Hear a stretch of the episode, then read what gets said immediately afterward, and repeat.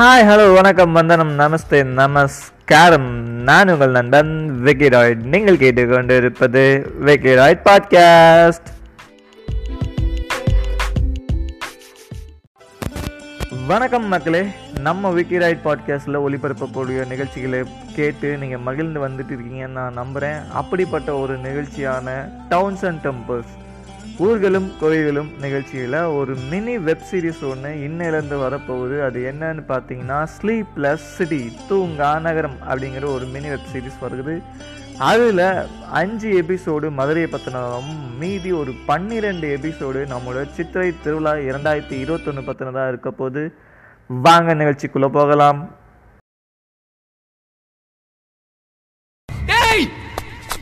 நானும் மதுரக்காரன் தாண்டா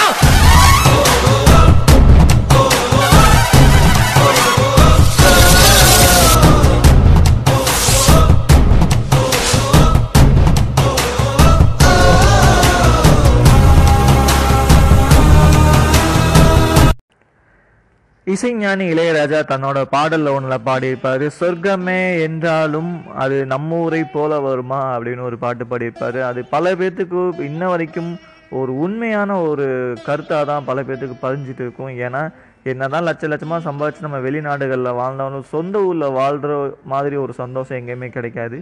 முக்கியமாக அந்த சொந்த ஊர் உங்களுக்கு மதுரை அப்படின்னா நீங்கள் ஏழு ஜென்மத்தில் கடந்த ஆறு ஜென்மங்கள் நீங்கள் புண்ணியம் பண்ணியிருக்கீங்க அப்படின்னு அர்த்தம். ஆமாங்க மதுரையில் பிறக்கணும் அப்படின்னாலே புண்ணியம் தான் செஞ்சுருக்கணும். என்னடா இவ்வளோ பெருசாக ரொம்ப பேசுறியடா அப்படின்னு கேட்டிங்கன்னா நான் ஏன்னா நானும் மதுரைக்காரன் தான். ஏன்னா மதுரையை பற்றி பேசுறதுக்கு நான் மட்டும்தானே இருக்கேன் பாட்காஸ்ட்டில் அது மட்டும் இல்லைங்க மதுரையை பற்றி தெரிஞ்சுக்கிற வேண்டியங்கள் பல விஷயங்கள் இருக்குது மதுரையை பற்றின விஷயங்கள் நீங்களும் தெரிஞ்சுக்கிட்டிங்கன்னா ஆஹா இவ்வளோ பெரிய ஒரு அருமையான ஊரையாக நம்ம பார்க்காம இல்லை. இத்தனை நாளாக கண்டுக்கிறாமல் இருக்கோம் அப்படிங்கிறவங்களுக்கு தெரியும். ஸோ இந்த நிகழ்ச்சியை தொடர்ந்து கேளுங்க. மதுரையில் பிறந்த மக்களுக்கு இந்த ஒரு வாசகம் மனசில் ரொம்பவே பதிஞ்சிருக்கும் அது என்ன வாசகம்னு பார்த்தீங்கன்னா மதுரையை ஆளும் மீனாட்சி அப்படின்னு ஒரு டைலாக் சொல்லுவாங்க. மதுரையை ஆளும் மீனாட்சின்னு. இந்த டைலாக்கை பல பேர் பல விதமாக மாற்றி கூட சொல்லுவாங்க. உலகை ஆளும் மீனாட்சி அப்படின்னு கூட சொல்லுவாங்க. காரணம்னா உலகே ஆண்டிருக்கக்கூடிய மீனாட்சி நம்ம மீனாட்சி அப்படிங்கிற ஒரு எண்ணத்தில் சொல்லுவாங்க. ஆனால் இப்போதைக்கு இருக்கிற கண்டிஷனில் உலகத்தை ஆண்டுகிறதுக்கு கொரோனா தான். இந்த கொரோனா காலகட்டத்தில் மக்களுக்கு பக்தியை விட பாதுகாப்பு ரொம்ப முக்கியம் அப்படிங்கிற ஒரு காரணத்தினால நம்ம தமிழக அரசு முடிவு என்ன பண்ணியிருக்காங்க அப்படின்னா இந்த சித்திரை திருவிழா ரெண்டாயிரத்தி இருபத்தொன்று பொது இடத்துல நடக்காமல் கோயில் வளாகத்துக்குள்ளேயே நடக்க போகிறதா சொல்லியிருக்காங்க. இது என்னைய போன்ற மதுரக்காரங்களுக்கு எவ்வளோ ஒரு மோசமான ஒரு சம்பவம் இல்லை எவ்வளவு தாங்க முடியாத ஒரு வழியை கொடுக்கும் அப்படின்னு எங்களால் வார்த்தைகளால் சொல்ல முடியாது.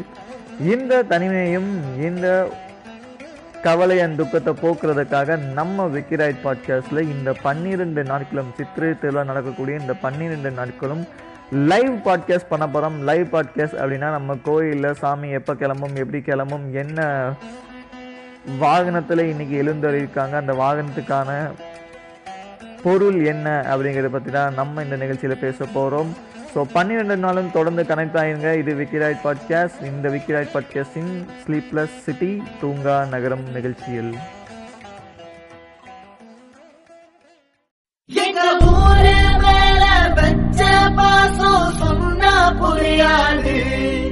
எங்க ஊரு போல சொர்க்கம் ஒண்ணு மண்ணில் கிடையாது. நம்ம தமிழ்நாட்டிலேயே எப்பயுமே ஜே ஜே ஜே ஜே ஜேன்னு கள்ள கட்டி இருக்க ஊர் எதுன்னு கேட்டீங்கன்னா மதுரை தான் எங்க ஊரு பெருமை சொல்ல ஒத்த பாட்டு வந்த இன்னும் கொஞ்சம் எடுத்து சொல்ல பல நூறு தலைப்புற நார்மலாக நமக்கு எல்லாத்துக்கும் தெரியும் தமிழ் மாதங்கள் மொத்தம் பன்னிரெண்டு அப்படின்னு. ஆனால் மதுரையில் மட்டும் மீனாட்சி அம்மன் கோயிலில் தமிழ் மாதம் பன்னெண்டில் கிட்டத்தட்ட பதினான்கு நாட்கள் திருவிழா நடத்துகிறாங்க ஒவ்வொரு கோயிலையும் வந்து ஆறு மாதத்துக்கு ஒருக்காவோ இல்லை வருஷத்துக்கு ஒருக்காவோ நிகழ்ச்சி நடக்கும்.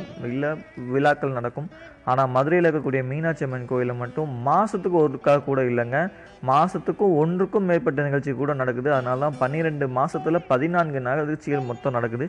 இந்த பதினாலு நிகழ்ச்சியில் ரொம்ப முக்கியமான நிகழ்ச்சி உலக பிரசித்தி பெற்ற நிகழ்ச்சி எதுன்னு பார்த்தீங்கன்னா அது வேறு எதுவுமே இல்லை. மதுரை சித்திரை திருவிழா தான் இந்த சித்திரை திருவிழா பார்க்கறதுக்கு சுத்துப்பட்டு கிராமங்கள்லேருந்து எல்லாரும் வருவாங்க. மதுரை மக்கள் மட்டும் இல்லை மதுரையை சுற்றி இருக்கக்கூடிய மற்ற கிராமங்கள். மதுரையை பூர்வீகமாக கொண்ட வெளி ஊர்களில் வெளி நாடுகளில் வாழக்கூடிய மக்களும் வந்து இதை பார்க்குறாங்க பார்த்துக்கிட்டு தான் இருக்காங்க. ஆனால் இப்படிப்பட்ட ஒரு பெருமை வாய்ந்த மிகவும் ஒரு சக்தி வாய்ந்த ஒரு வரலாறு மிகப்பெரிய வரலாறை தனக்குள்ளே அடக்கி வச்சிருக்கக்கூடிய அந்த வெறும் பன்னிரெண்டு நாள் கொண்ட அந்த திருவிழாவானது கடந்த ரெண்டு வருடங்களாக நடக்கலை. ரெண்டாயிரத்தி இருபதுலேயும் நடக்கலை ரெண்டாயிரத்தி இருபத்தி ஒன்றுலையும் நடக்கல. இந்த மனக்கவலையை போக்குறதுக்காக நம்ம பாட்காஸ்ட்டில் லைவ் டெலிகாஸ்ட் பண்ணுறோம்னு சொல்லியிருந்தோம். இன்றைக்கி முதல் நாள் இந்த முதல் நாளில் எப்போயுமே மீனாட்சி அம்மன் கோயிலாக இருக்கட்டும் இல்லை எந்த ஒரு திருவிழா கோயிலாக இருக்கட்டும் ஒரு திருவிழா தொடங்கணும் அப்படின்னா அதுக்கு தொடக்கமாக வந்து கொடி மரம் கட்டுதல் இல்லாட்டி கொடி ஏற்றம் அப்படின்னு சொல்லி சொல்லுவாங்க. ஃப்ளாக் ஹோஸ்டிங் அப்படிங்கிற ஒன்று சொல்லுவாங்க. அந்த ஃப்ளாக் ஹோஸ்டிங்னா இன்றைக்கி மதுரை மீனாட்சி அம்மன் கோயிலில் காலையில் நடக்க போகுதுங்க. அது எப்போ நடக்க போகுதுன்னு பார்த்தீங்கன்னா இன்னைக்கு காலையில் ஒன்பது மணிலேருந்து பதினொன்றரை மணிக்குள்ளே கொடியேற்றம் நிகழ்ச்சி நடக்க போகுது. இந்த கொடியேற்ற நிகழ்ச்சியில் பக்தர்கள் யாரும் அலோவ் பண்ணலை.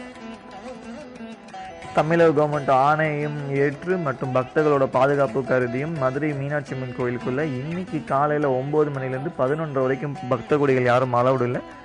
கோயிலில் சேர்ந்த பூசகர்களும் மற்றும் கோயிலில் சேர்ந்த அ- அலுவலர்களும் சேர்ந்து இந்த கொடியேற்றத்தை பண்ண போகிறாங்க இந்த கொடியேற்றம் தான் எதை குறிக்கும் அப்படின்னா மதுரை சித்திரை திருவிழாவோட மிச்சம் வரக்கூடிய பதினோரு நாட்களோட ஆரம்பத்தை குறிக்குதுங்க. ஸோ உங்களுக்கு டைம் இருந்தால் நீங்கள் இன்றைக்கி மீனாட்சி அம்மன் கோயிலுக்கு போயிட்டு கொடியேற்ற கம்பத்தை பார்த்து நெடுஞ்சான்கடையாக விழுந்து கும்பிட்டுட்டு வந்துடுங்க ஆனால் போக வேண்டிய டைம் ஒன்று காலையில் ஒம்பது மணிக்கு முன்னாடி இருக்கணும் இல்லாட்டி பதினொன்றரை மணிக்கு மேலே போங்க. நம்ம இந்த நிகழ்ச்சியில் இந்த பன்னிரெண்டு நாட்களும் என்ன நடக்க போகுது எப்படி நடத்துகிறாங்க இந்த ஒவ்வொரு நாளுக்கான காரணங்கள் என்ன அப்படிங்கிறத நம்ம அலச போகிறோம் அப்படி பார்க்கும்போது முதல் நாளான இன்னைக்கு மட்டும் அலசாமல் விட்டுருமா என்ன? இந்த முதல் நாள்? மதுரை சித்திரத்திலோட முதல் நாள் கொடியேற்றத்தோட தொடங்கியிருக்கு. ஏன்ப்பா கொடியேற்றம் பண்ணணும் அப்படின்னு சொல்லி கேட்டிங்கன்னா நம்ம தமிழக வரலாறுபடி என்ன அப்படின்னா பழைய ஆண்டு காலங்களில் மன்னர்கள் வாழ்ந்த காலங்களில் வந்து ஒரு நிகழ்ச்சியை தொடங்கணும் அப்படின்னா வந்து கையசைச்சும் துணி அதாவது அவங்க துணி அப்படின்னா அவங்களுடைய கொடிகளை அவசிச்சும் தான் பண்ணியிருக்காங்க. இது மன்னர்கள் காலத்தில் மட்டும் இல்லை கடவுள்கள் மதுரையில் வாழ்ந்த காலங்களையும் இதுதான் நடந்திருக்கு. அதை தான் பாரம்பரியமாக நம்மளும் ஃபாலோ பண்ணிட்டு இருக்கோம். இதில் ஏன் இப்படி முக்கியமாக பண்ணணும் அப்படின்னு சொல்லி பார்த்தீங்கன்னா நீங்கள் நல்லா உற்று போய் மதுரை மீனாட்சி அம்மன் கோயிலில் அந்த சிவன் சன்னிதானம் காளி கோயில் காளி அம்மன் இருக்கக்கூடிய அந்த இடத்துக்கு பக்கத்தில் நீங்கள் பார்த்தீங்கன்னா அந்த கொடிமர கம்பம் இருக்கும். அதுக்கு முன்னாடி நந்தி இருப்பாரு பின்னாடி கொடிமர கம்பம் இருக்கும். அந்த கொடிமர கம்பத்தில் நல்லா உத்து பார்த்தீங்கன்னா கீழ்ப்புறத்தில் தங்கத்தால் அதாவது அந்த பீடத்துக்கு மேலே அந்த கொடிமரம் அந்த கொடிமரத்தை வந்து தங்கத்தால் செதுக்கி வச்சுருப்பாங்க. தங்க பட்டை போட்டு அதை ஃபுல்லாக பூசி வச்சுருப்பாங்க. அந்த தங்கப்பட்டையிலையோ இல்லை அந்த கொடிமரத்தோட க கம்பலையோ நல்லபடியாக பார்த்தீங்கன்னா அதில் வந்து ரெண்டு உருவம் கண்ணுக்கு தெரியும். ஒரு உருவம் என்னன்னு பார்த்தீங்கன்னா ரிஷபம். ரெண்டாவது உருவம் என்னன்னு பார்த்தீங்கன்னா பூக்கள் சுற்றி வரைஞ்சிருப்பாங்க. இதோட முக்கியமான அர்த்தம் என்ன அப்படின்னு பார்த்தீங்கன்னா அந்த கொடி மரத்தில் இருக்கக்கூடிய அந்த ரிஷபம் அப்படிங்கிற ஒரு எருது அதாவது ரிஷபம் அப்படின்னு சொல்லக்கூடிய ஒரு அனிமலோட ஒரு ஸ்டேட் ஸ்டாச்சு அதில் இருக்கும். அது எதை குறிக்குது அப்படின்னு பார்த்தீங்கன்னா நம்ம வாழக்கூடிய இந்த பூலோகத்தில் இருக்கக்கூடிய அனைத்து மனிதர்களுடைய ஆத்மாவை தான் அது குறிக்குது அப்படின்னு சொல்லி சொல்கிறாங்க என்னடா அது ஆத்மாவை குறிக்குது? அதோட அப்போ எதுக்குடா அதை வந்து கொடி மரத்தில் பதிச்சு வச்சுருக்காங்க அப்படின்னு கேட்டிங்கன்னா அந்த கொடி மரத்தில் பார்த்தீங்கன்னா கொடிமரத்தோட கீழ்ப்பகுதியில் அதாவது அடிப்பகுதியில் வந்து அந்த ரிஷபத்தோட உருவம் இருக்கும். அது என்ன அப்படின்னா நம்மளுடைய ஆத்மா. அந்த ஆத்மா வந்து எதை குறிக்குதுன்னா தர்மத்தையும் ஆத்மாவையும் குறிக்கும். இந்த தர்மம் நீங்கள் நல்லபடியாக நிறையா பண்ண பண்ண தர்மத்தை நீங்கள் உங்கள் சைடு கூட்ட கூட்ட நீங்கள் என்ன பண்ணுவீங்க அப்படின்னா உங்கள் ஆத்மாவை அந்த கொடிமர கம்பத்தோட உச்சிக்கு கொண்டு போய் முக்தி பெறுவீங்க அப்படிங்கிறத வா- வாழ்க்கையோட சாஸ்திரத்தை புரிய வைக்கிறதுக்காக இந்த கொடிமர கம்பம் ஏற்றுறது பண்ணுறாங்க அந்த ஏற்றுறது கூட எப்படி பண்ணுவாங்கன்னா கீழே இருந்து மேலே போகும். அதாவது ரிஷபம் அப்படிங்கிற சொல்லக்கூடிய அந்த பொறிக்கப்பட்ட ரிஷபம் பொறிக்கப்பட்ட இடத்துல இருந்து அந்த கம்பம் கொடிமர கம்பமானது மேலே வரைக்கும் ஏறும்.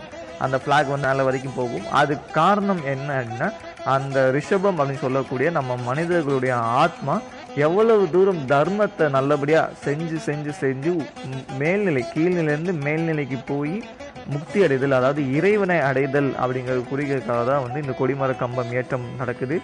இன்னைக்கு இப்போ நீங்கள் இந்த கொடிமர கம்பத்தை பார்க்கணுன்னா பதினோரு மணிக்கு மேலே மீனாட்சி அம்மன் கோயிலுக்கு போயிட்டு நான் சொன்ன அர்த்தத்தில் பார்த்தீங்கன்னா உங்களுக்கு நல்லாவே விளங்கும். கீழே ரிசவம் இருக்கிறது மேலே ஃப்ளாக் ஹோஸ்டிங் நடக்கும். ஸோ புண்ணியம் பண்ணுங்க தர்மத்தை நிலைநிறுத்துங்க அப்படிங்கிற குறிப்புக்காக இந்த முதல் நாள் நடக்குது. இப்போ உங்கள் எல்லாருக்கும் ஒரு கேள்வி வரலாம். என்னடா ரிஷபம் அப்படிங்கிறது வந்து ஆத்மாவை குறிக்கும் அப்படிங்கிற அந்த ரிஷபம் வந்து கொடிமர கம்பத்தோட அடிப்பகுதியில் இருக்குது அப்படின்னு சொல்லி சொல்கிற அப்படிங்கிறீங்க. ப்ளஸ் இன்னொன்று என்னென்னா நம்ம தர்மம் செய்ய செய்ய அந்த ரிஷபமானது அப்படியே மேலே ஏறி ஏறி கொடிமரத்துக்கு மேலே போயிட்டு ஆத்மாவை ஆத்மாவை வந்து இறைவனோட கலந்துரும் அப்படின்னு சொல்லி முக்தி பெறுதும் அப்படின்னு சொல்லி சொல்கிறேன் இதை யார்டா கணக்கிட்டு சொல்வது இவ்வளோ தூரம் நம்ம தர்மம் பண்ணியிருக்கோம் நம்ம இந்த படிநிலைகளில் இவ்வளோ தூரம் ஏறி போயிருக்கோம் அப்படின்னு யார்டா சொல்லணும்னு பார்த்தீங்கன்னா வேறு யாரும் இல்லை. அந்த சொக்கநாத பெருமானே இதுக்கான வழிகாட்டியாக இருக்காரு. எப்படி வழிகாட்டியாக இருக்காரு அப்படின்னு பார்த்தீங்கன்னா இதை உணர்த்தறதுக்காக தான் கொடியேற்றப்பட்ட அன்னைக்கு இரவு சாமியும் அதாவது சொக்கநாதரும் அம்மன் மீனாட்சியும் வெளியே வரும்போது எந்த வாகனத்தில் வெளியே வராங்க அப்படின்னு நீங்கள் பார்த்தீங்கன்னா மரம். அதாவது என்ன மரம் அப்படின்னு நீங்கள் பார்த்தீங்கன்னா விருத்திகிரம் சிருஷ்டி கோலம் அப்படின்னு சொல்லி சொல்லக்கூடிய கற்பக விருட்ச வாதனத்தில் தான் வந்து இறைவன் சொக்க பெருமான் அதாவது இறைவன் மீனாட்சி அவங்களுடைய சொக்கநாதர் சுந்தரேஸ்வரர் வந்து வராரு. அவர் என்னவா இருக்காரு? எதுக்கு இந்த கற்பக விருட்சத்தில் வரணும் அப்படின்னா ஆல்ரெடி உங்களுக்கு தெரியும். இந்த கற்பக விருட்சம் அப்படிங்கிறது ஒரு மரம். இந்த மரத்தை தான் கிளையெல்லாம் வந்து பல்லுயிர் தன்மை இந்த மரத்தோட வேர் பகுதியில் அதாவது இறைவனான வந்து மரத்தோட உச்சியில் இல்லை ஆனால் அந்த மரத்தோட வேர் பகுதியில் சாதாரண நிலையில் அமர்ந்து மக்களை வந்து ரட்சிக்கிறாரு அப்படின்னு சொல்லி சொல்கிறதுக்காக தான் இந்த திருவிழா நடக்குது முதல் நாள் திருவிழா. இந்த முதல் நாள் திருவிழாவில் இறைவனானவர் கற்பக விருட்சத்தோட கீழே உட்காந்துட்டு நம்ம செய்யக்கூடிய நற்பலன்களையும் நம்ம செய்யக்கூடிய கூடிய தீய வினைகளுக்கும் ஒரு கணக்கு போட்டு நம்மளுடைய அந்த ரிஷபம் அந்த ஆன்மாவானது அந்த கொடிமர கம்பத்தில் எவ்வளவு நிலைகளுக்கு மேலே ஏறி நம்ம வந்து அந்த முக்தி அடைகிறோம் அப்படின்னு பார்க்கறதுக்காக தான் இந்த முதல் நாள் திருவிழா நடக்குது. ஸோ மதுரை மக்களே இது தெரியாமல் இத்தனை நாள் நீங்கள் திருவிழா பார்த்தீங்கன்னா பரவாயில்லை. இனிமே பார்க்கும்போது இறைவனை கை நோக்கி கூப்பிடும்போது நீங்கள் செஞ்ச நற்பலன்களை கணக்கை சரியாக பார்த்துக்கங்க அப்படிங்கிறது மட்டும்தான். இந்த விக்ராய் பாட்காஸ்ட் மூலமான aim so do good and be good அப்படின்னு சொல்லிட்டு இன்னைக்கு இந்த முதல் நிகழ்ச்சியை முடிச்சுட்டு நான் கிளம்புறேன். நாளைக்கு இதே டயத்துக்கு செகண்ட் டே பற்றி சொல்றதுக்கு வந்துடுறேன். டட்டா பாய் மக்களே.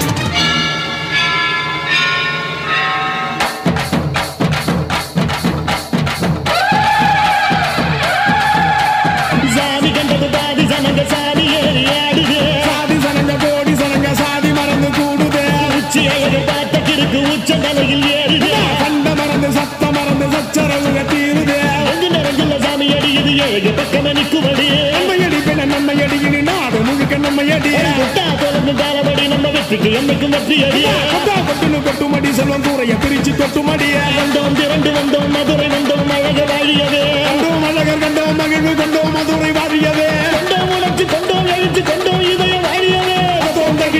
தத்தோம் தகிட பாடி ஆடுகவே தத்தோம் தகிட தத்தோம் தகிட தத்தோம் பாடி ஆடுகவே